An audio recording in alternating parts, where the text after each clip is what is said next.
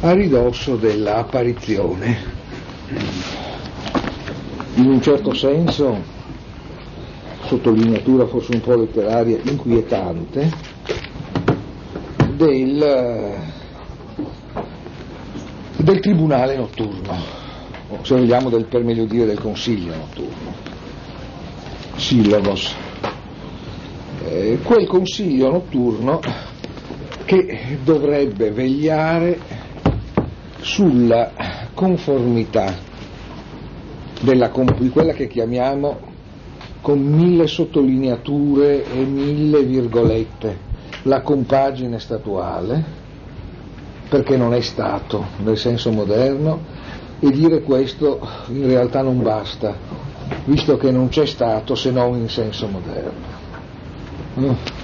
Mantenere il termine eh, semplifica il problema di non usare sempre una complessa perifrasi e di usare una parola sola.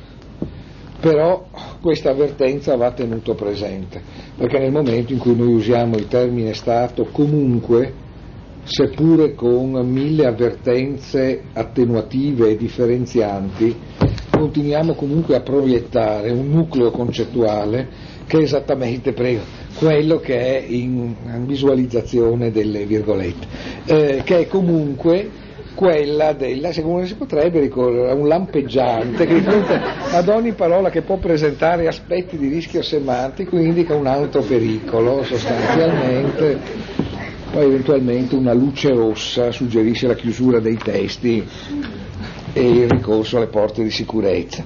E, dicevo, la compagine statuale. E, mm, ricorderete che ieri avevo toccato una prima volta in maniera sempre incompiuta, imperfetta, per tentativi lo si farà un po' anche oggi e domani, il tema della, del presunto conservatorismo platonico. In realtà qui lo Stato potrebbe sembrare bisognoso di essere conservato nel senso di mantenuto staticamente in una sua forma già raggiunta. E allora, in qualche modo, i membri di questo consiglio notturno sarebbero una sorta di suprema corte che deve poter ricorrere ai mezzi estremi necessari perché niente cambi rispetto alla descrizione che è stata fatta sino adesso di come deve essere lo Stato. Quindi una sorta di istanza massima del conservatorismo. In realtà la cosa, proprio in queste pagine, risulta evidente, per questo le ho scelte, non essere così. Perché in realtà, come si comprende dal ragionamento stesso che porta in primo piano la questione del consiglio, segreto, del consiglio notturno, lo Stato non può darsi o per meglio dire questa realtà che chiamiamo Stato, non può darsi per realizzata per il semplice fatto che esistano le leggi che prima sono state descritte e perché abbiano, per così dire, esternamente vigore. Cioè il fatto che esistano come, diremmo noi anacronisticamente, ius positum, questi nomoi, e che li si rispetti, nel senso che si faccia esattamente ciò che in essi è descritto, è, eh, come possiamo dire, realizzazione, diremmo noi con un termine moderno, molto astratta. Di questo che proprio qui si rivela un modello che al suo cuore ha un non modello. Proprio perché, e a questo in qualche modo tende il consiglio notturno, non è possibile in realtà realizzare questa organizzazione se la si concepisce come una mera organizzazione esterna e non piuttosto come la forma che prende la realizzazione di un più intimo e complessivo ordine. Non c'è in altri termini, come potrebbe esserci modernamente con la scansione tra pubblico e privato, una dimensione pubblico-politica che si soddisfa di quanto avviene nella sua dimensione delegando un'altra parte dell'esistenza ad un'altra dimensione che non la riguarda. Mm? Come dire, intanto si ubbidisca alle leggi, poi ciascuno a casa propria pensi, faccia, senta, sia nella sua mente, nel suo cuore quello che gli pare. Se noi partiamo da un'immaginazione di questo tipo, è ovvio che tutti i nomoi diventano una sorta di macchina di tortura, perché diventano un invito all'interno di uno Stato come lo conosciamo noi, alla parte pubblica ad ingerirsi delle questioni che riguardano il privato e la coscienza dei singoli. Mm? Cioè noi leggeremmo Platone come se Platone dicesse lo Stato, quello che conoscete voi, quello che impone tasse, faceva fare il servizio militare, vi, fa, vi, vi manda ogni secondo giorno a votare per l'elezione di un Parlamento, questo Stato deve occuparsi anche di quello che pensate, di quello che sentite, di come avete rapporti sessuali, del, del modo in cui vi immaginate gli dei e così via. Indubbiamente qualcosa di orribile. Qui in realtà si parla di un'altra cosa. Si parla della realizzazione di un ordine che quanto più viene compiutamente realizzato, tanto più sparisce come uno schema che va astrattamente eseguito e tanto più diviene ciò che trova la fonte del proprio, della propria stessa configurazione nel movimento stesso che lo realizza. Quindi è questo ciò che ci dice essenzialmente il discorso sul consiglio segreto. Al cuore di questo ordinamento sta qualcosa che non può essere ridotto a un ordinamento, senza il quale tutto l'ordinamento che ci sta attorno resta una macchina insignificante. Quindi i membri del Consiglio segreto non devono tanto vigilare come sembrerebbe sul fatto che lo Stato che c'è già non cambi, ma che l'ordine di cui i nomoi sono articolazioni particolari, nella sua complessità e totalità avvenga. Quindi non sono tanto dei custodi del passato già realizzato dello Stato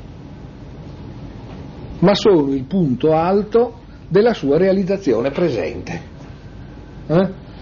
Perché in realtà il compito della, di quello che qui chiamiamo Stato, e qui effettivamente la parola sempre di più ci urta, è quello di produrre quella intonazione tra l'ordine dell'anima e la musica degli astri, senza la quale non vi è in realtà né ordine dell'anima e in un certo senso neanche musica degli astri. Mm? Attraverso allora la perfetta realizzazione, nel senso etimologico politica, noi abbiamo contemporaneamente l'ordinamento dell'anima secondo il suo destino divino, ovvero sia secondo l'evidenza sempre più crescente della sua immortalità.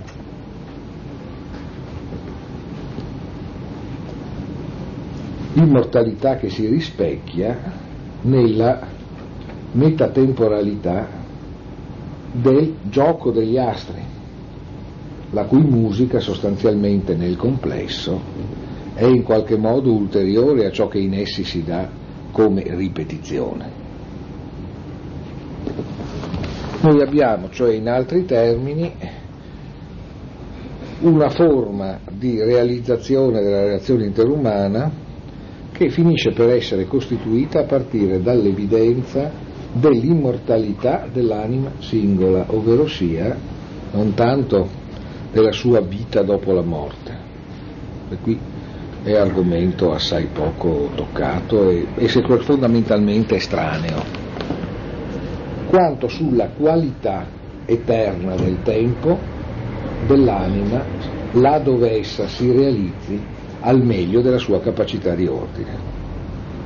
Usando un altro termine anacronistico, l'evento di un ordine che si realizza pienamente è in se stesso un evento eterno, perché il tempo che gli è proprio è un tempo eterno.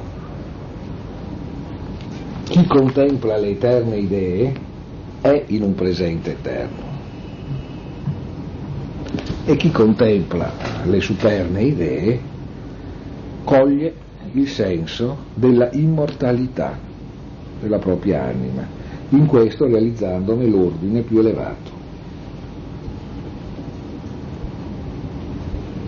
Questo vuol dire che tra tutti gli elementi che si configurano come il corpo dell'ordine e il cuore dell'ordine, sta lo stesso rapporto che esiste tra il corpo e l'anima e nell'anima tra le altre facoltà dell'anima il nus. E conseguentemente questo vuol dire che tra i nomoi, tra tutte le leggi e gli argomenti che qui Platone ha trattato come prescrizione di come ci si debba comportare volendo fondare una comunità umana, e ciò da cui tutto ciò ricava un senso, sta un analogo rapporto. Quindi, in questa forma, anticipo quella che avrebbe dovuto essere una conclusione costruita più immediatamente, quell'elemento di continuità e di non scissione tra l'assunzione di una realtà territoriale e la formazione in questa del complesso delle forme della convivenza umana, che è il nomos, il singolo, unico nomos nell'accezione preplatonica, si trova qui in un certo modo realizzato su di un piano diverso nel rapporto tra la pluralità dei nomoi e l'unità dell'esperienza presente che li rende effettivamente tra loro coerenti eh, e complessivamente uniti in un'unica realtà nomica. Mm? Per Platone però è diventato essenziale ricostruire l'unità del nomos attraverso la pluralità dei nomoi, perché non è possibile ormai per lui pensare alla realizzazione del bello e del bene una volta che siano stati concepiti come tali, se non come una realizzazione che passa al cuore del percorso singolo dell'anima.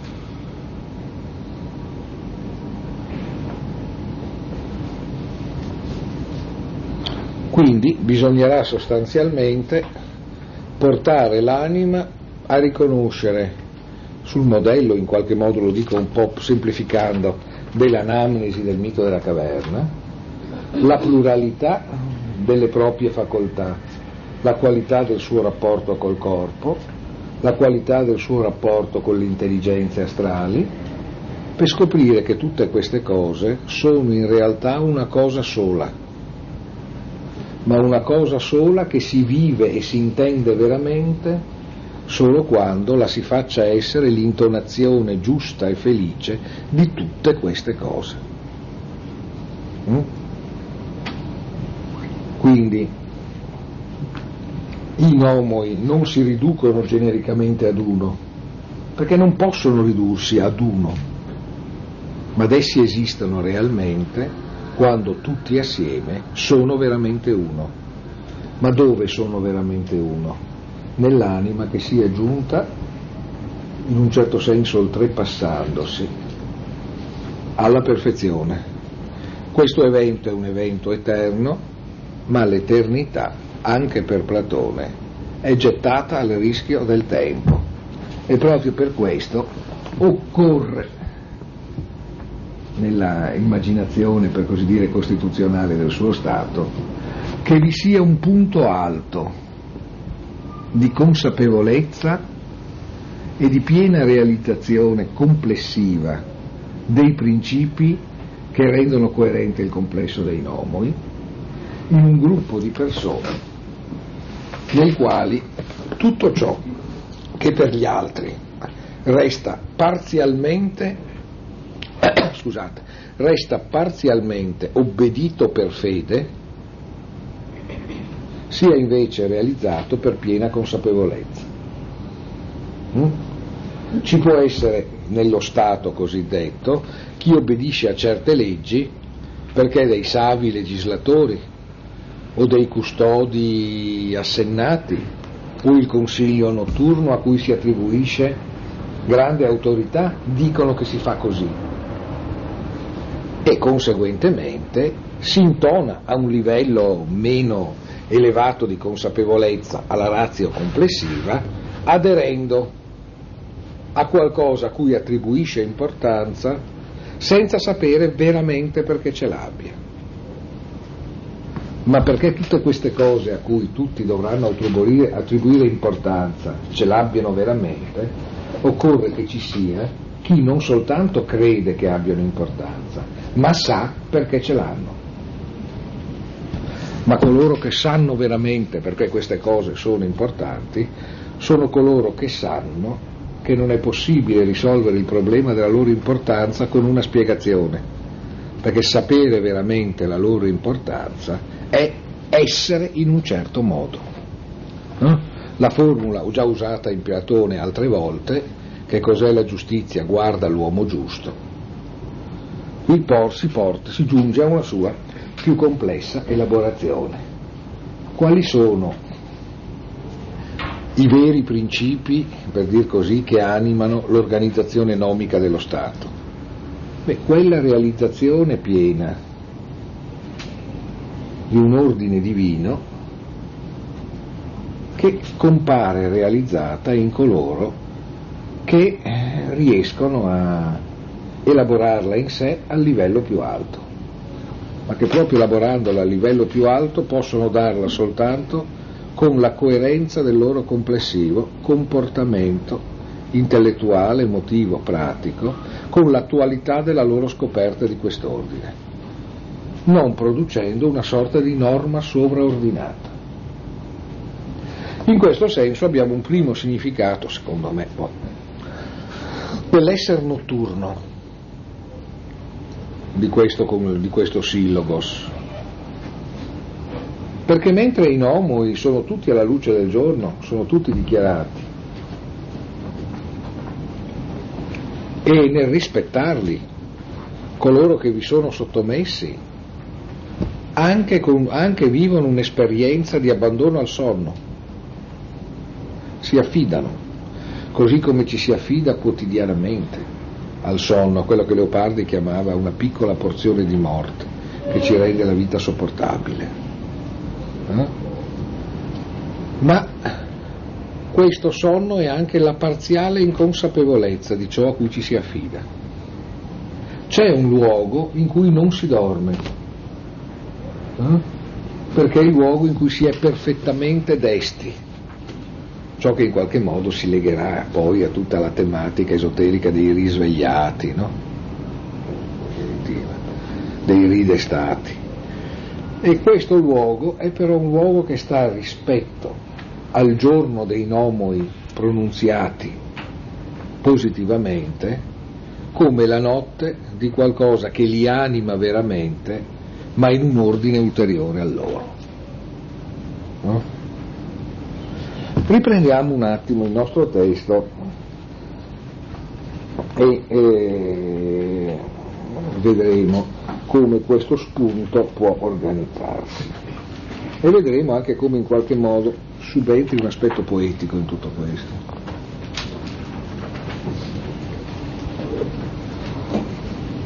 Ah, ricordate come si era arrivati, faremo un po' un avanti e indietro in queste ultime pagine del, del dialogo.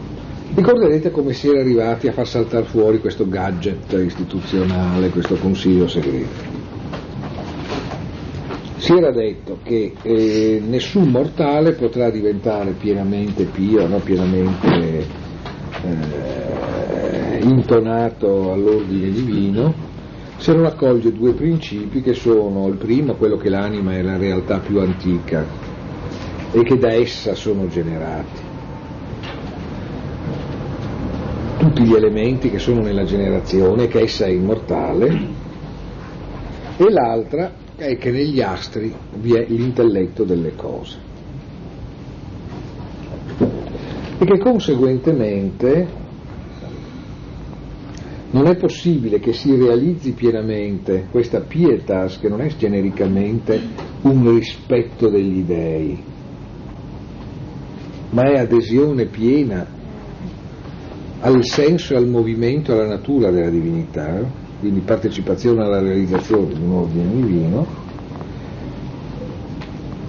colui che non riesce ad assumere e in qualche modo a intonare a questo fine ulteriore tutte le discipline e le pratiche che eh, sono propedeutiche, per così dire, al coglimento di questa suprema razio musicale. Quindi chi non è in grado di regolare musicalmente il rapporto tra la musica delle sfere e il giusto tempo dei propri gesti interiori e fisici, che in un certo senso potremmo dire non saprà danzare con la stessa perfezione con cui danzano gli astri, nel suo sentire, nel suo pensare, per quanto possa avere tutte le virtù civili, sia coraggioso, temperante, giusto e compagnia cantante, eh, non potrà essere al vertice di questo Stato. Qui non si tratta, si va di dire, non potrà essere adeguato a fare quello che sta più in alto e comanda. Non è questo. Non sarà colui che si colloca nella posizione in cui questo cosiddetto Stato si realizza veramente. Perché al fatto che lo Stato esista risulta necessaria la prestazione di questa superiore qualità di esperienza. Eh? per quanto sia generoso, coraggioso, disposto a morire in battaglia o a sacrificarsi per la patria, se non sa produrre in sé e attraverso di sé per la comunità questa superiore forma di ordine, non sarà adeguato a svolgere le magistrature più elevate, nel senso che non produrrà questa prestazione che allo Stato è necessaria. e quindi potrà diventare un servitore un ausilio dei magistrati, ma non potrà eh, reggere la coinomia, la comunità, nella sua totalità, ovvero sia, come dicevo ieri, non potrà essere, perché questo deve fare, il luogo in cui questa realtà prende la sua forma più elevata. Cioè non potrà essere il luogo in cui questa realtà diventa tutta.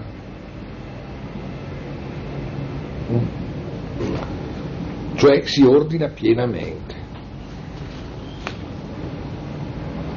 Ecco, è a questo punto che eh, Platone dice, sì, l'ateniese, cioè Platone, dice che per quanto è stato appena detto, bisogna vedere se non sia il caso di mettere in campo un'altra filachia, un altro livello di custodia rappresentato dal, servi- dal, servi- dal Consiglio notturno.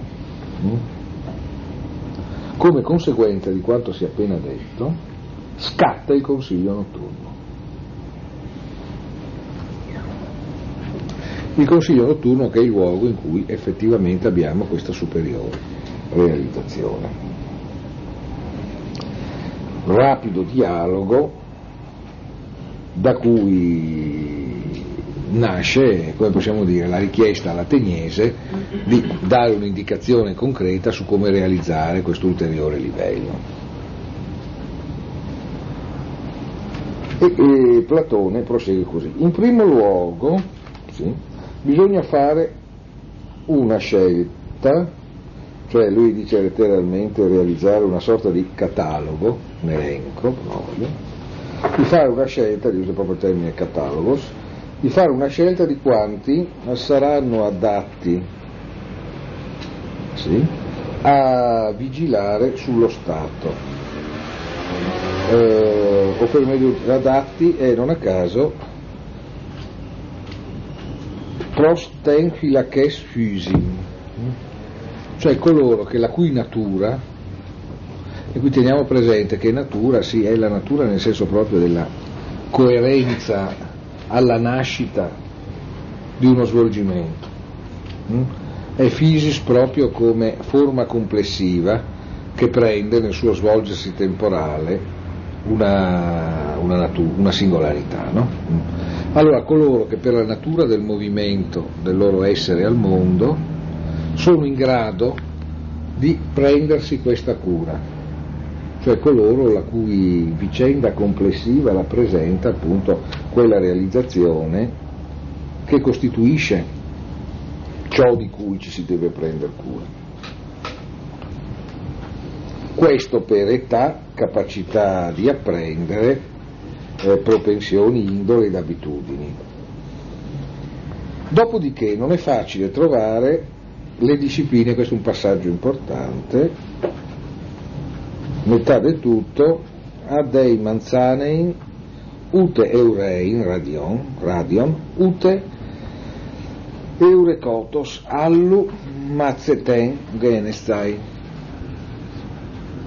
Cioè, dopodiché, dopo aver trovati quegli adatti, non è facile trovare i tipi di conoscenze che essi devono apprendere e non è neppure facile trovare discepolo, diventare discepolo di un altro che le ha trovate. Eh? Ecco che qui ti salta tutto l'apparato semplicemente prescrittivo. Mm? Bisogna fare così, bisogna fare così, bisogna studiare questo, bisogna studiare quell'altro. Tra l'altro, come sapete, i nomoi sono una grande riforma scolastica, si potrebbe dire, no? Cosa si deve insegnare, cosa si deve imparare, a che età, cosa ai maschi, cosa alle femmine, al dettaglio. È quasi un programma ministeriale, no? Ecco, per ciò che riguarda i membri del consiglio notturno, che sono appunto, lo dico per l'ultima volta, il luogo in cui si realizza appieno la razio complessiva dei nomoi, si tratta di sceglierli in ragione della loro complessiva qualità personale, cioè dell'evidenza del realizzarsi di questo ordine, per così dire, musicale in cui anime e stelle si trovano. La loro physis, il complesso di ciò che essi coerentemente e organicamente sono, che si manifesta nelle abitudini, nell'indola, nelle propensioni, eh? nella coerenza di tutto questo a un insieme. E dopo cosa bisogna farli imparare? Fino a un attimo fa si era tutto chiaro ciò che bisognava far imparare e come bisognava farlo imparare e quando. Qui dove siamo al nucleo di tutto ciò che è stato detto, dice che non è affatto semplice decidere che cosa devono sapere, e tanto meno da chi, perché è molto difficile diventare discepolo allievo di qualcuno che le ha imparate. Siamo quasi a un passo dal dire che sono cose che non si imparano o per meglio dire che non è possibile concepirle come un contenuto che vada trasmesso. Perché queste cose che non si imparano sono quelle cose che sono le cose che ci interessano solo perché le si scopre e solo perché le si realizza originalmente. Eh? Si può insegnare a fare certi calcoli, a muoversi in un certo modo, ma non si può insegnare ad essere l'origine è il principio di queste stesse cose.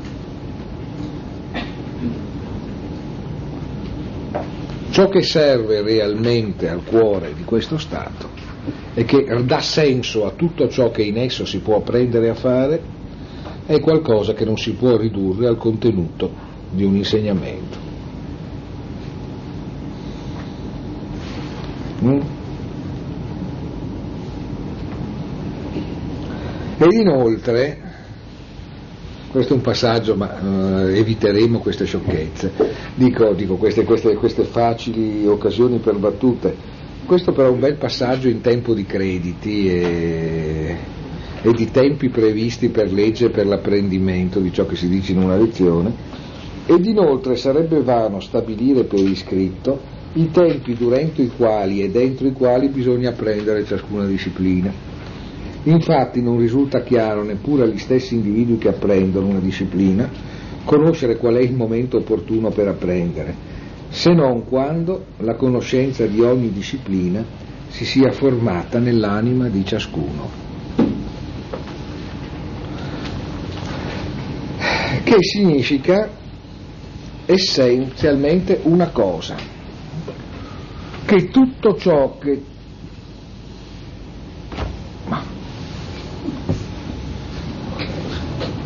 non penso che tutto questo rumore possa attribuirsi a questo animaletto. Sì. Vabbè. Bombardamenti aerei. Eh, il che significa essenzialmente questo, che tutto ciò che conta veramente, sapere che dà senso a tutto ciò che si sa, non sussiste realmente se non là dove esso sparisce come contenuto che deve essere appreso e compare come attività di un sapere in chi dall'esterno si può dire l'ha fatto proprio, ma che nella sua, nella sua realtà più vera in un certo senso lo possiede da sempre e per sempre.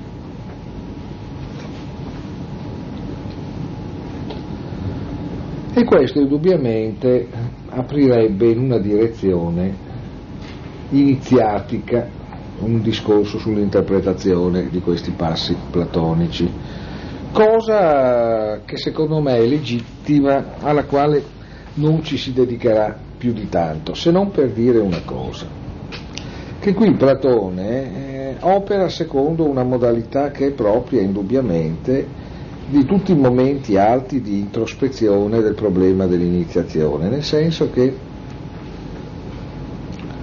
ci dice che solo estrinsecamente si può pensare che ciò a cui si viene iniziati sia qualcosa che debba essere saputo, perché preesiste all'iniziazione stessa. Solo quando si diventa ciò che si dovrebbe sapere si sa veramente. Ma quando si è diventati ciò che si doveva sapere, si scopre che ciò che si doveva sapere, ciò che si era, viene in realtà prima, perché quando si giunge al proprio principio si scopre che l'esito finale del proprio percorso è in realtà ciò che veniva prima e che tutto il percorso non è che una rappresentazione esterna. Di una realtà che al di là del tempo non prevede più nessuna successione per essere composta. Conseguentemente, come avviene nei grandi testi apparentemente pedagogici, quando si descrive come si può diventare una certa cosa, in realtà più che descrivere manualisticamente ciò che si deve fare per diventarlo, si descrive semplicemente come progresso verso il diventare una determinata cosa il modo in cui la cosa effettivamente consiste. Ma non a caso ogni vero percorso di ascesa trova nel suo risultato la cancellazione della scala che ha portato all'esito stesso. Essa appare allora una comprensione inadeguata e illusoria, non ci sono gradi, se non fino a quando non si è ancora fuori da quel principio arrivando al quale non si può più concepirlo come una meta. Adesso d'altra parte, se voi pensate a Dante, no? la Divina Commedia, come sapete nel Paradiso le anime si presentano suddivise nei vari cieli, no? Ma diranno da subito che è solo una presentazione didattica, è fatta per l'intelletto umano di Dante. Essi sono tutti nell'empireo, sono tutti con Dio, con intensità diverse, che però sono la realizzazione piena della singolarità di ciascuno e quindi non comportano desideri inespressi. In un piano diverso, in un altro grande luogo di risoluzione filosofica della tradizione simbolica, e Hegel spiegherà appunto no, che la riflessione è una scala, è uno strumento del filosofare, ma che in realtà è, la, è l'elemento essenziale poi della dialettica. Ogni sintesi sossume i termini che si sono venuti a contrapporre e produce un'inversione temporale, per cui ciò che risulta come il prodotto di un momento sintetico si presenterà poi come la possibilità stessa della sussistenza di ciò che in esso si è sintetizzato. In altri termini, anche qui si arriva dopo a ciò che è prima. E questo comporta, ciò che mi interessa di più ora, una cosa. Non è possibile dire che cosa si debba studiare o da chi la si debba apprendere per essere quelle persone che devono essere i membri del Consiglio senza averlo scoperto in sé. Se posso usare un termine anacronistico, Solo un'autoautorizzazione autorizza veramente ad essere adeguati al compito massimo di, membro, di magistrato membro del Consiglio segreto. Nessuno potrà esserlo mai se non avverte limpidamente in sé la realizzazione di quell'ordine che parla attraverso la qualità del suo agire. Quindi potremmo dire che coloro che sono adeguati al consiglio segreto sono coloro che scoprono di essere la fonte dei saperi che altri si limitano ad apprendere. Sono coloro in cui quei saperi che altri concepiscono ancora come contenuti da, da assimilare si manifestano nella loro ragione più intima e prima. Potremmo quasi dire che sono coloro che scoprono da sé, in sé, ciò che avrebbero dovuto imparare. In questo senso questo Stato è governato dai filosofi, non tanto da una categoria professionale di studiosi di filosofia, ma da coloro che realizzano in sé pienamente questo elemento della filosofia che è il suo porsi al di là della sua rappresentazione dottrinale. Mm? Cioè coloro che sanno al di là dell'aver appreso, mm? coloro che sanno al di là dell'imparato, coloro che in altri termini in un certo senso non vedono più i nomoi perché ne sentono la musica complessiva. Ho solo un gioco di parole a cui però non affiderò letteralmente neanche un minuto di tempo. Nomoi, neumi,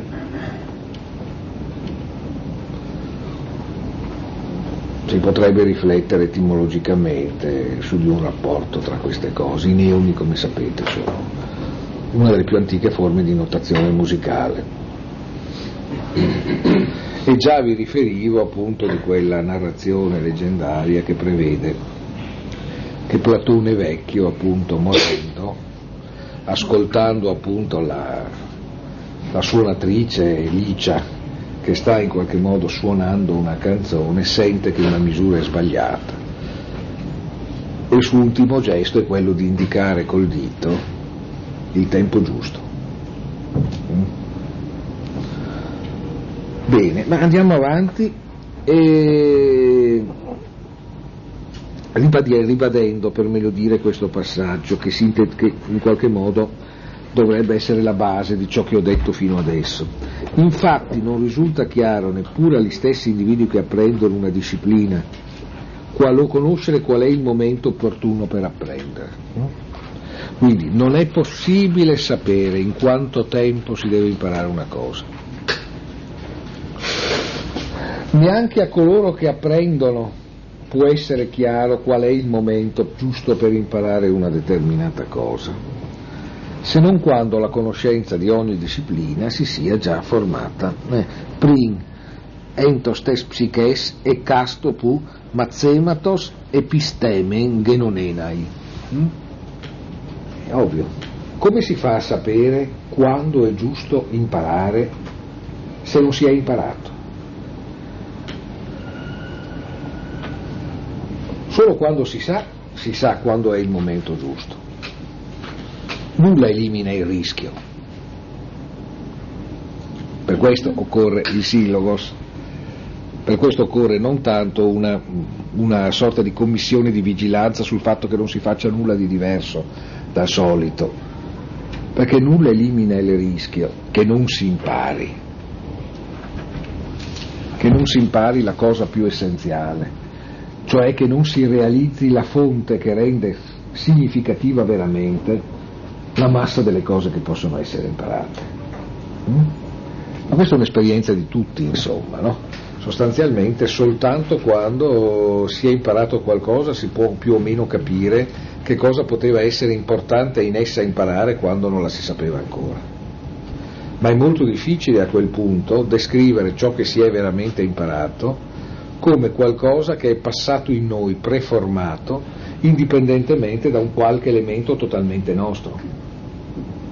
Perché a quel punto noi, siamo noi che sappiamo, non noi che sappiamo qualcosa.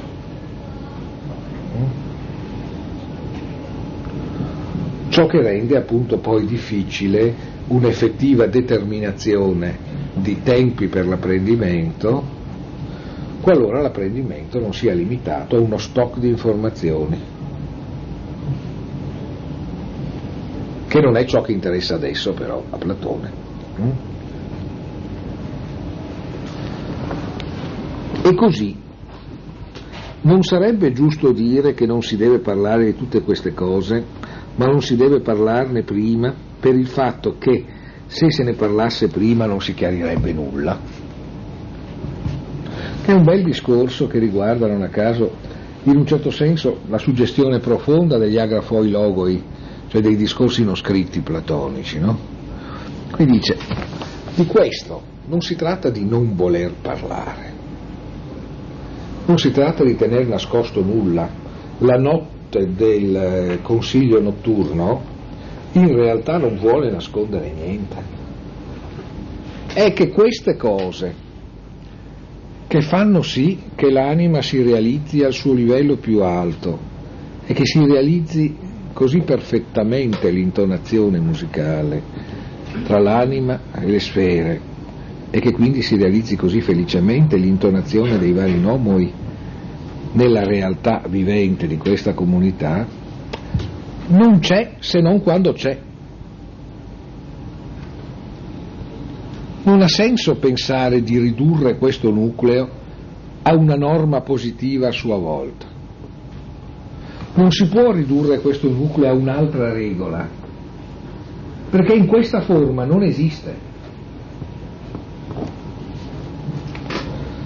Non si tratta di non volerne parlare, ma si tratta di riconoscere che parleremmo di nulla. L'unico modo di parlarne realmente è quella pratica complessiva intellettuale attraverso cui questa realtà si realizza, questo ordine si realizza. Ma pensare di ridurlo a un precetto, a una norma per l'uso, a un'imposizione, a una formula, sarebbe in realtà non parlarne. Quindi, dice Platone, questa non è reticenza, è riconoscimento del fatto che solo una pratica complessiva, affidata realmente al rischio della totalità del giorno, notte compresa, decide per l'ordine piuttosto che per il disordine. I filosofi sono i portatori di una pratica filosofica che ha come suo cuore non tanto la ripetizione asseverativa di un ordine dato, ma la novità perenne del suo cuore effettivo. Il luogo in cui si scopre la ragione senza la quale tutto il resto sarebbe solo una forma particolarmente ordinata di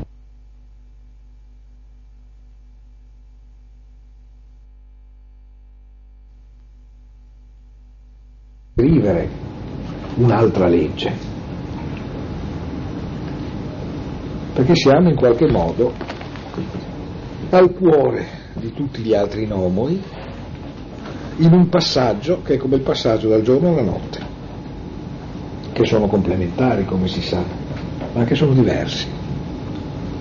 E sarebbe difficile pensare di leggere qualcosa di notte. Forse di notte si può sapere soltanto con un'altra luce che non illumina delle scritture, ma che casomai farà scrivere. Mm? E qui verrebbe alla mente, ovviamente, ma è un po' una forzatura, la vecchia formula di Gaston Bachelard, no? che per distinguere scienza e poesia descriveva la situazione di chi si trovi con un libro e con una candela di fronte al libro. Mm? E appunto diceva, mentre io leggo il libro faccio scienza, quando guardo la candela faccio poesia. Guardo la candela che mi consente di leggere. Ecco, e eh, non a caso Clinia, che è il committente, insomma, che è il, il cretese, no? il quale assieme allo Spartano Magillo, in questi ultimi libri, essenzialmente si limita a dire proprio così eh, cosa dobbiamo fare, allora, cosa, allora, come dobbiamo comportarci, oppure quando Platone dice faremo così o faremo in un altro modo, no, no, così, così come hai detto tu per carità. Ecco, dice, se le cose stanno così straniero, che cosa dobbiamo fare? E la risposta di Platone è, il problema, la questione, pare che stia in comune e in mezzo a noi. Enco il no kai meso eoiken e min creistai. E se vogliamo rischiare intorno a tutto, in, restare intorno a tutta, se vogliamo rischiare intorno a tutta quanta la Costituzione gettando i dadi, come dicono per avere i tre volte il sei o soltanto il tre, bisogna fare così. Adesso sul discorso sui dadi lasciamo perdere perché è una cosa un po' complessa, rischiare però. Ecco, a questa altezza bisogna significativamente mettere in gioco tutta la Costituzione, mm? tutta la politeia, questa Costituzione, tutta la politeia, cioè tutto questo ambaradan di regole che ha formato la realtà della polis, poi 12 libri di sta roba, ecco tutto questo adesso la mettiamo, la mettiamo in gioco. Perché il punto in cui siamo è quello in cui tutto questo si viene, viene messo in gioco. Bisogna fare così. Io rischierò con voi spiegando ed esponendo qual è il mio pensiero a proposito dell'educazione e dell'allevamento che ora abbiamo smosso con i nostri discorsi. Non si tratta di un rischio di scarsa importanza e non si può paragonare ad altri rischi. Che è un passaggio molto bello, eh, devo dire. Cosa si farà a questo punto? Bisognerà essenzialmente organizzare razionalmente l'esposizione che nel suo movimento complessivo sia la manifestazione della ragione che tiene assieme questa politica. Esporsi al rischio che essa realizzi in sé quell'ordine che le consentirà o meno di avere efficacia. Io ti invito, Clini, ad occuparti di questa faccenda. Tu infatti, fondando rettamente lo stato dei magneti, o come il Dio vorrà chiamarlo, ti procurerai immensa gloria e non potrai senz'altro evitare di essere considerato come il più coraggioso fra tutti quelli che verranno dopo di te in un'impresa del genere. E se questo nostro divino consiglio, ecco il, il, il, il consiglio di notte, il consiglio notturno, qui è divenuto esplicitamente Theios Sillogos, consiglio divino, consiglio in cui si realizza allora la tensione divina dell'uomo, eh? quella tensione al divino che abbiamo visto presa nel gioco erotico di Eros nel vecchio simposio. Se questo nostro divino consiglio nascerà, cari amici, sia affidato adesso lo Stato e non vi sarà alcuna contestazione su questo punto da parte di nessuno degli attuali legislatori.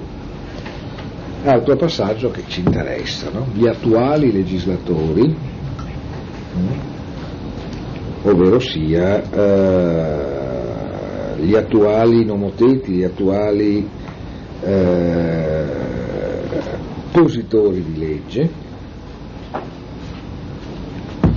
nomoteti, cioè coloro che pongono i nomoi, coloro che producono le leggi, non ci sarà nessun conflitto tra coloro che producono le leggi e questo Consiglio, il quale è evidentemente un Consiglio sovraordinato,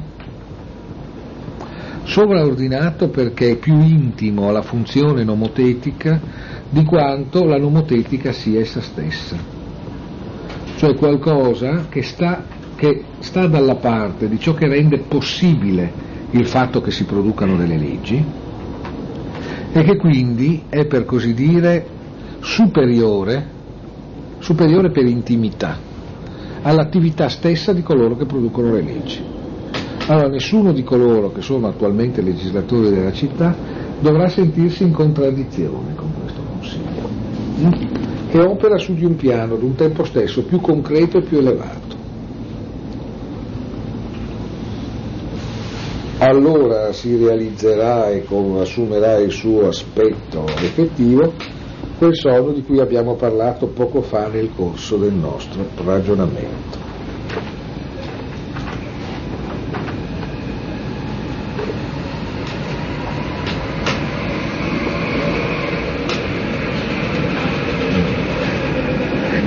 Si parla di sogno, eh? e qui usa proprio il termine o nero nero, sogno. Tutto ciò che allora abbiamo visto fino adesso è un sogno. che si realizza nel momento in cui si realizza il divino consiglio. Nel momento in cui dovesse esserci veramente il divino consiglio, tutto ciò che ci siamo limitati a sognare sino adesso diventa realtà, si scopre essere realtà. Perché? Non tanto perché passa dal sogno alla realtà, ma perché si presenta ora nel suo aspetto limpido e vero laddove invece tutta la descrizione precedente ha ancora la caratteristica limitata del sogno. Mm? Ha ancora un grado inferiore di coerenza, di lucidità e di evidenza. Mm?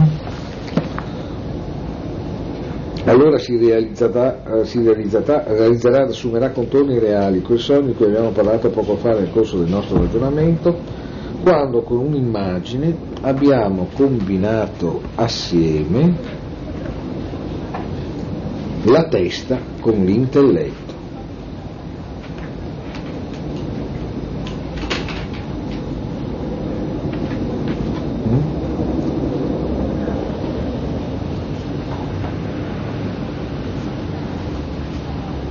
Combinare assieme la testa con l'intelletto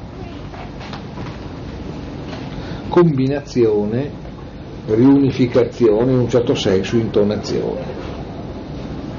E una volta di più ciò che prima era Eikon, immagine, immagine che riproduce ed è conoscitivamente di grado inferiore,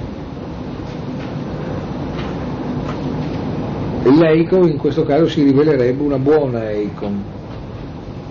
In Platone le immagini sono sempre, detto così è, è sbrigativo, possono essere buone o cattive Eh, il solito discorso sul fatto che l'arte che riproduce le cose, eh, produce mimesis tu mimeseos e quindi produce imitazione delle imitazioni, eh, può a volte fuorviarci. Le immagini in Platone, le immagini possono essere buone o cattive. Sono buone, cioè sono cattive quando arrestano il pensiero.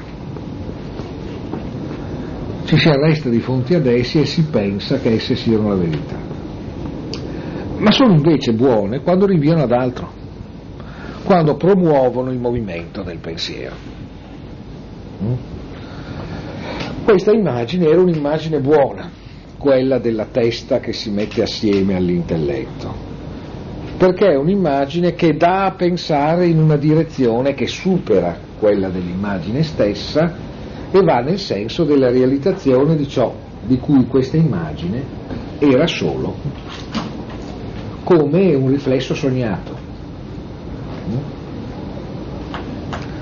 L'idea della, della connessione della mente e dell'intelletto ci va, ci porta nella direzione del discorso che stiamo facendo. In questo senso è un'immagine positiva. Ma appunto si tratterà ora di vedere se realizzandosi effettivamente il consiglio notturno e divino dimenticavo di dire che questo ovviamente ci porta anche, anche qui fiumi d'inchiostro volendo in un'altra direzione, cioè quella dell'operare, nonostante tutto.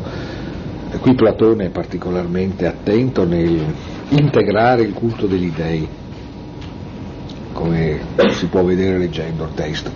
Nella sua prospettiva però questo passaggio potrebbe rinviarci anche a tutta la tematica del rapporto eventuale tra il pensiero platonico e le religioni misteriche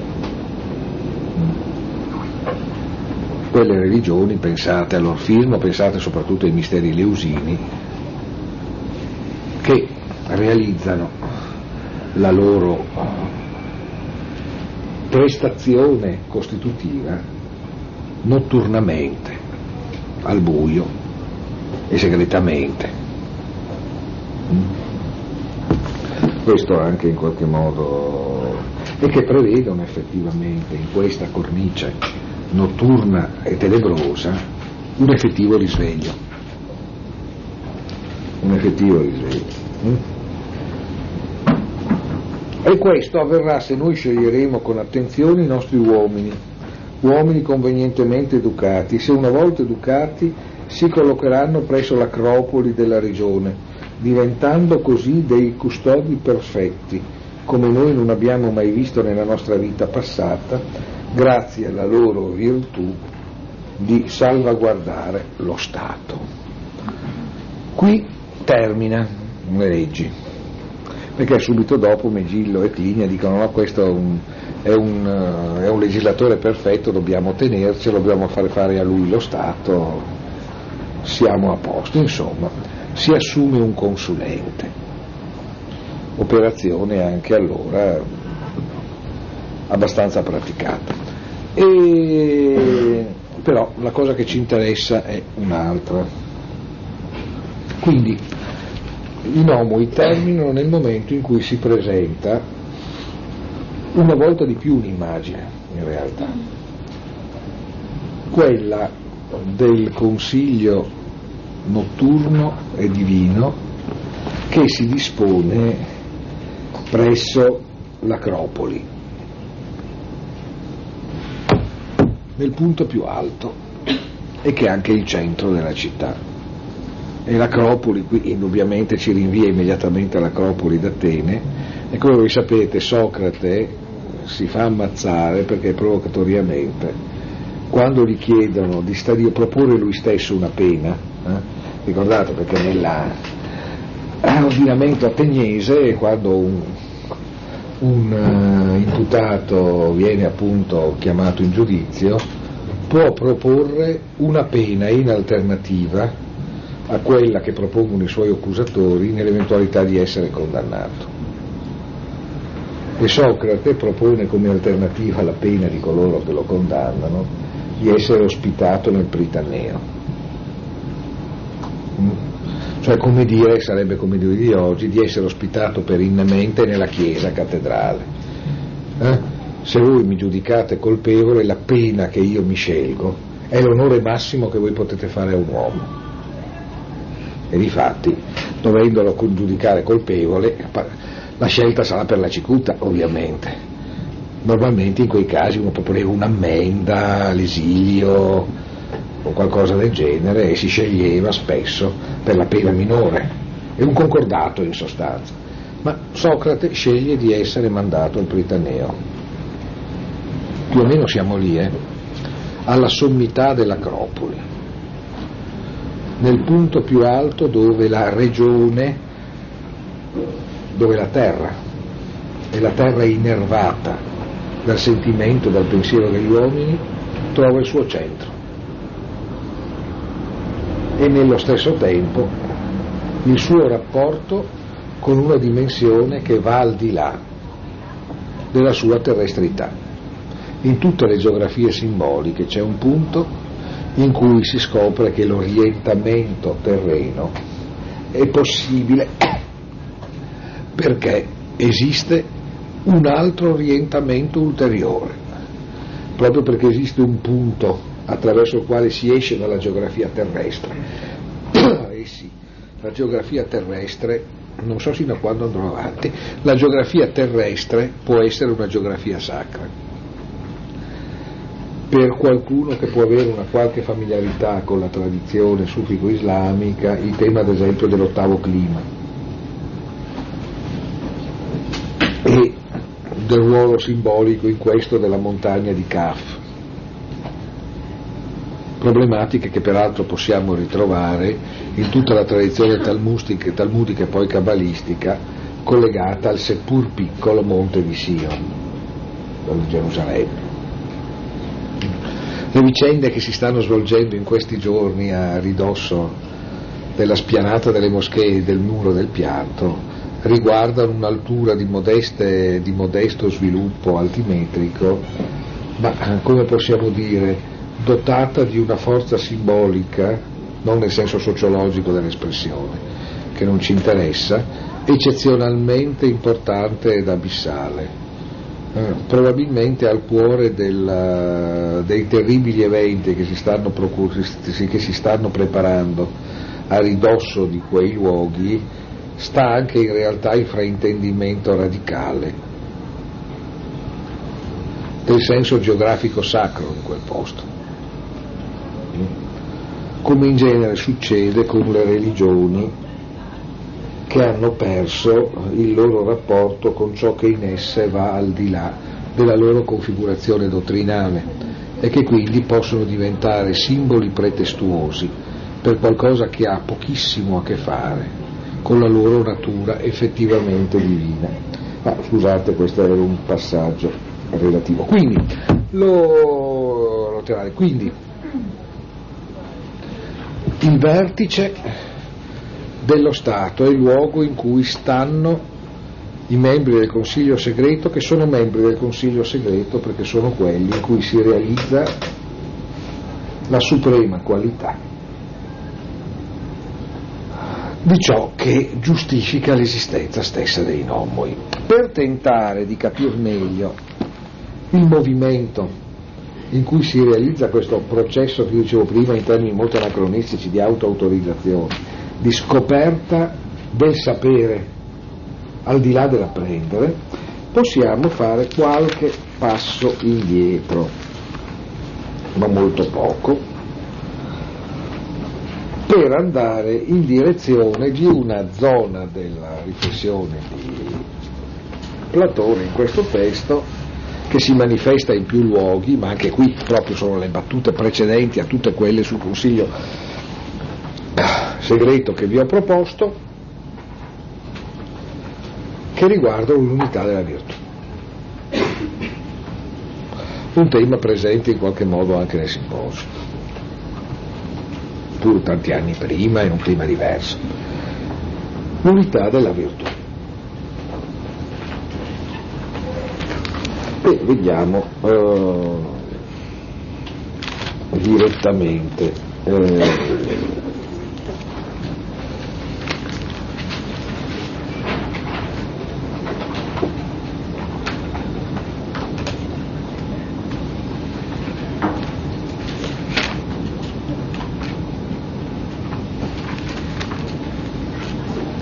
forse conviene andare proprio all'essenziale. Tenete presente che a questo punto, quello che sto per cominciare a leggere, che adesso però potrà essere, spero, capito un po' meglio, almeno capite un po' meglio le, le strampalatezze che dico a partire da quello che ho detto dopo, che ho detto prima, adesso si potrà capire meglio e in qualche modo integrarmi in quel discorso. A questo punto Platone non ha ancora parlato del consiglio segreto. Stiamo per arrivare a quella parte che abbiamo preferito prendere di petto perché visto che il tempo era poco tanto voleva dire subito dove si andava a parare. E dice, e eh beh, di questo testo 6 e 15. Sì, sì, 6 e 15. No, è quello devo dire che ha un costo più contenuto e poi insomma ciò che conta è il testo originale. Eh, eh, ciò che conta, dicevo, eh, sì vabbè, stiamo sulla, bisogna costringere a quanto pare anche i custodi della nostra divina Costituzione ad osservare con grande attenzione acribos, eh, da cui il nostro acribia. Eh, che indica proprio la concentrazione nello sguardo nel cogliere il dettaglio minimo. No? Sì, insomma, proprio quella mobilitazione dell'attenzione. E in qualche modo, appunto, come si diceva in altro contesto, qualcuno ricorderà, come diceva Malebranche, appunto, l'attenzione è la preghiera spontanea dell'anima. No? E qui non a caso è significativo che Acribos si debba costringere ad osservare eh, virtù, a favore della divina Costituzione. No? Con grande attenzione che cosa sia mai quell'elemento che rimane il medesimo in tutte e quattro le specie della virtù, il quale noi diciamo che è uno nel coraggio, nella temperanza, nella giustizia e nella, in, e nella intelligenza. Mm? Ovvero quell'elemento che è unico nel Andreia, coraggio, Sofrugine, la temperanza, nella tradizione poi latina insomma, di Caiosine, la giustizia, e la Fronesis, le quattro virtù. Mm? Le virtù sono quattro, però noi intuiamo e sentiamo che hanno un elemento in comune, anzi che fondamentalmente sono l'arete, la virtù. Come vedete c'è un passaggio che anticipa già quello attraverso il quale passiamo in questa dimensione nella quale non è più possibile pensare che il sapere si risolva nel contenuto di qualcosa che possa essere appreso, perché si passa su di un piano in cui bisogna essere il proprio sapere, mm? in cui la risposta non può più prendere l'aspetto di un contenuto di conoscenza, perché ha un'altra manifestazione di, di verità. Noi chiamiamo, dice Platone, tutte queste quattro virtù con un solo nome virtù, però le concepiamo come distinte. Mm? Da notare per, chi, per coloro che leggono solo eventualmente il testo in uh, lingua in italiano, uh, sofrosine, cioè voglio dire fronesis, che, che qui viene tradotto intelligenza, non va mai confuso con nus, intelletto.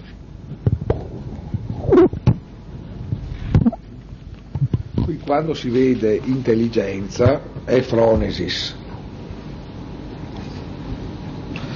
Quella stessa fronesis che potrebbe in altro contesto essere tradotta prudenza, perché uno degli esiti poi della nozione di fronesis sarà prudenzia in latino.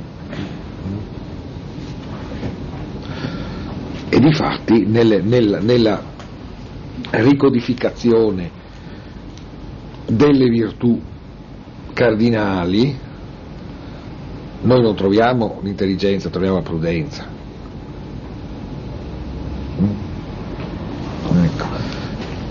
e quindi questo varrà anche per tutta le, la vicenda atomistica e adesso non, sto, non proverò io, ho detto poi aver parlato su Platone, a spiegare cosa diventa Frodesis in Aristotele che poi è un passaggio di eccezionale comunque importanza per la storia di questo termine. Ecco, quindi sappiate che nel momento in cui qui, quando si parla di intelligenza si gioca su qualcosa che ha tutte queste valenze. Ecco, ecco. allora però in queste quattro cose così distinte noi cogliamo l'esistenza di un elemento comune. Questo elemento comune, potrebbe dire, non è soltanto qualcosa che è presente minoritariamente all'interno di queste quattro virtù, cioè non è qualcosa che c'è in tutte, mentre in ciascuna di essa c'è anche altro oltre a questo. Questo elemento comune che fa sì che noi si, li, si possa, li si possa chiamare assieme la virtù, è qualcosa che non le riguarda ciascuna in parte, ma le concerne complessivamente. È qualcosa che in qualche modo le contiene tutte o in qualche modo che dice di ciascuna di esse più di quanto essa presa singolarmente non dica di sé. Cioè quando noi cogliamo l'elemento che tiene assieme le quattro virtù, non è che sappiamo solo una cosa di queste quattro virtù, conosciamo ciascuna di esse meglio di quando ne conosciamo una soltanto. Quindi questo elemento è un elemento non solo comune, ma per dirla impropriamente più sostanziale. Mm? Questa cosa, amici, se vogliamo, uh, ora che l'abbiamo messa alle strette, non lasciamocela scappare, prima di aver adeguatamente definito cos'è mai questo cui bisogna rivolgere lo sguardo, sia che si tratti di un'unità o di un tutto o di tutte e due le cose assieme, a seconda della sua natura, oppure se questo ci sfuggisse, riterremmo di conoscere in modo adeguato ciò che rientra nell'ambito della virtù, della quale non saremmo in grado di spiegare né se è molti, né se è quattro, né se è come un'unità? Se allora presteremo fede ai nostri consigli in un modo o in un altro, escogiteremo un sistema per introdurre nel nostro Stato questa conoscenza, altrimenti bisogna vedere se non ci sembrerà opportuno lasciar perdere tale questione. E ovviamente Cligna, che ormai è destato, dirà subito no, no, accantonare mai, mai, mai questa questione, assolutamente sì, sì, questa questione. La questione è veramente così importante eh, perché è a partire dal fatto che ci si possa porre questa questione che ha senso lo stato dei nomoi. E ha senso il discorso che parte dopo sul consiglio segreto, ovvero lo stato di cui qui si parla ha una possibilità di essere veramente solo se al suo centro vi è una conoscenza che pienamente dispiega quell'evidenza qui ancora oscura di ciò che fa sì che le virtù, le virtù siano la virtù. Quindi in realtà questo indica un respiro, una diastole sistole intima e profonda di tutte le leggi. che è essenzialmente la scoperta di un'unità che si stabilisce al cuore di ciò che risulta essere uno, senza che questo la comporti la cancellazione della pluralità all'interno della quale quest'unità venga colta. Perché ciò che rende uno le varie cose che vengono riconosciute come uno è il movimento che ne coglie l'unità e le dimostra essere uno, che non ci potrebbe essere se esse non fossero anche tante. Le virtù sono un'unica virtù a partire dall'esercizio di quella virtù consistente nel coglierne l'unità. Ma cogliere l'unità non significa abolirle, significa farle essere, ciascuna nella propria individualità, propria in virtù del fatto che si sa cogliere che esse sono una. Ma questa pratica attraverso la quale si coglie la loro unità è la pratica attraverso la quale le si può praticare veramente e conseguentemente quella pratica che realizza ordinatamente di un ordine che non è, impo- che non è pura ossequio ad una legge posta la realtà dello Stato. Quindi i membri del Consiglio segreto saranno tra l'altro coloro che nel loro agire, nel loro pensare, saranno la dimostrazione lampante di come le virtù siano in realtà una e di come questo non sia un processo riduttivo, ma solo un processo espansivo che non cancella le singole virtù, ma anzi fa sì che ci siano veramente.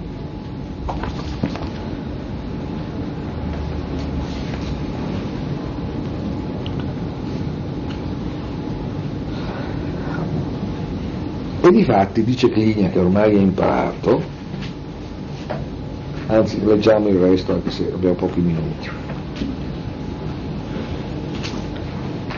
Dice, dice l'ateniese Platone, non parliamo ancora di quale mezzo si deve scogitare, dobbiamo innanzitutto confermare con un accordo fra noi se questo scopo deve essere perseguito o no, cioè vogliamo che lo Stato abbia al suo cuore questa conoscenza e Clinia consente. Ebbene, non facciamo le stesse considerazioni, dice sempre Platone ateniese, al bello e al buono. I nostri custodi devono riconoscere soltanto la molteplicità di ciascuno di questi o anche il modo in cui essi siano da considerarsi in unità. Così con il buono, con le cose buone e con le cose belle. I nostri reggitori devono soltanto riconoscere che questo, questo, questo, questo è bello, questo, questo, questo, questo è buono, oppure devono anche in qualche modo sapere, e sapere vuol dire complessivamente essere in un determinato modo, no? Perché queste, tutte queste cose belle, tutte queste cose buone sono in realtà tra loro unite. E di fatti Clinia, che appunto ha imparato, dice che bisogna ovviamente che li pensino appunto in questo modo. E replica ancora eh, Platone, e allora pensarli soltanto senza essere capaci di fornire una dimostrazione razionale, cioè pensare che le cose stanno così, senza saper compiutamente pensare, cioè dimostrare. Mm? La dimostrazione razionale, eh, per la precisione, tende endeixin to logo adinatein enigmissai, hm? cioè senza sostanzialmente svolgere logicamente nel discorso, cioè senza che questa sia una conoscenza in movimento, una conoscenza che si mostra attivamente e che in questo senso si dimostra. E dice giustamente Clinia che una situazione nella quale si fosse convinti di questa cosa, senza saperla dimostrare logicamente, sarebbe una condizione da servi.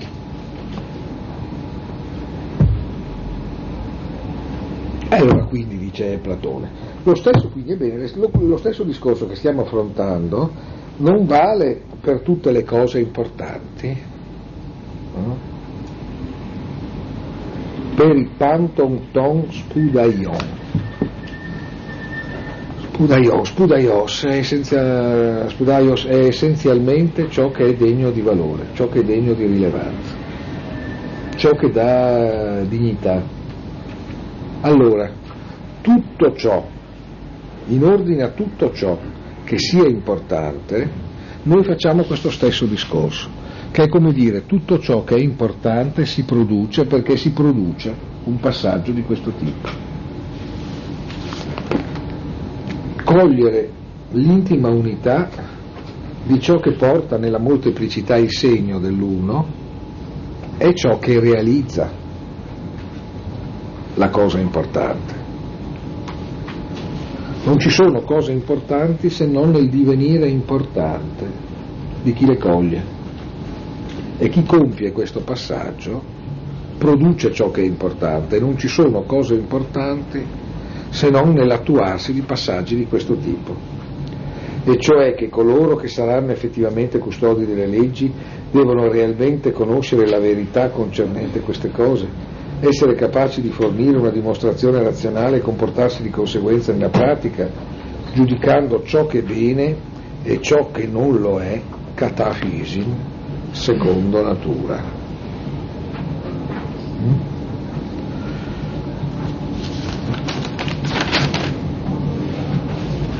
e dopodiché eh, abbiamo ovviamente il passaggio che ci porterà eh, verso il discorso sulla, sulla, sul consiglio segreto eh, su, eh, su, queste ultime battute mi intrattenerò un attimo domani.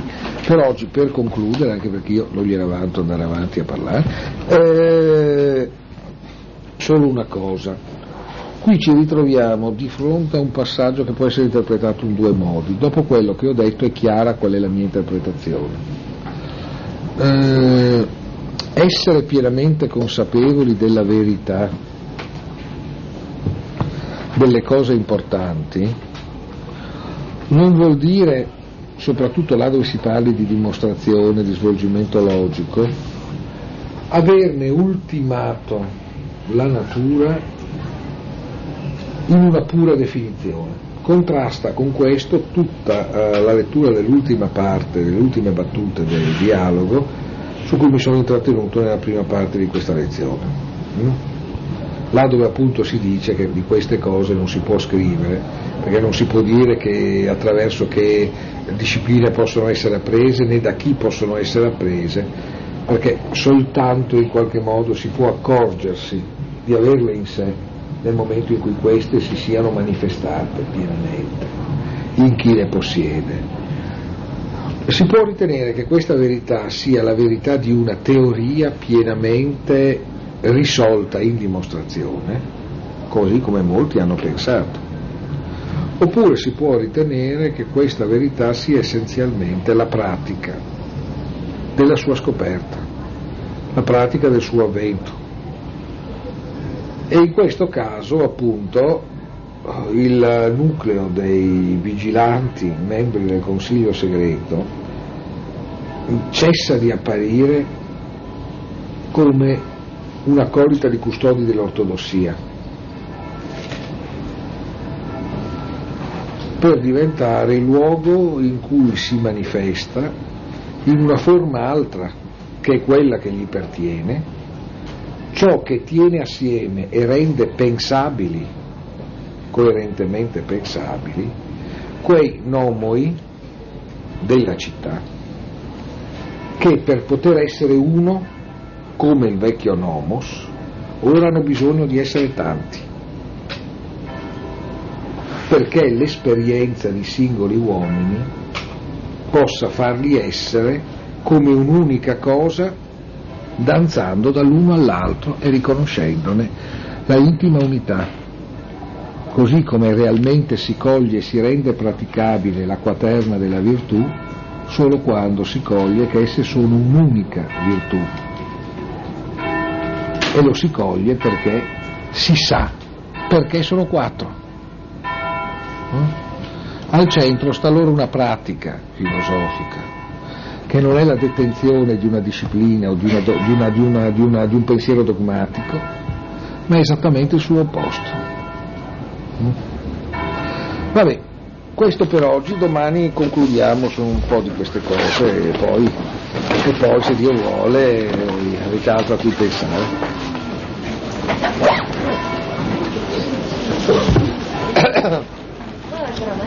Grazie, lei mi salva.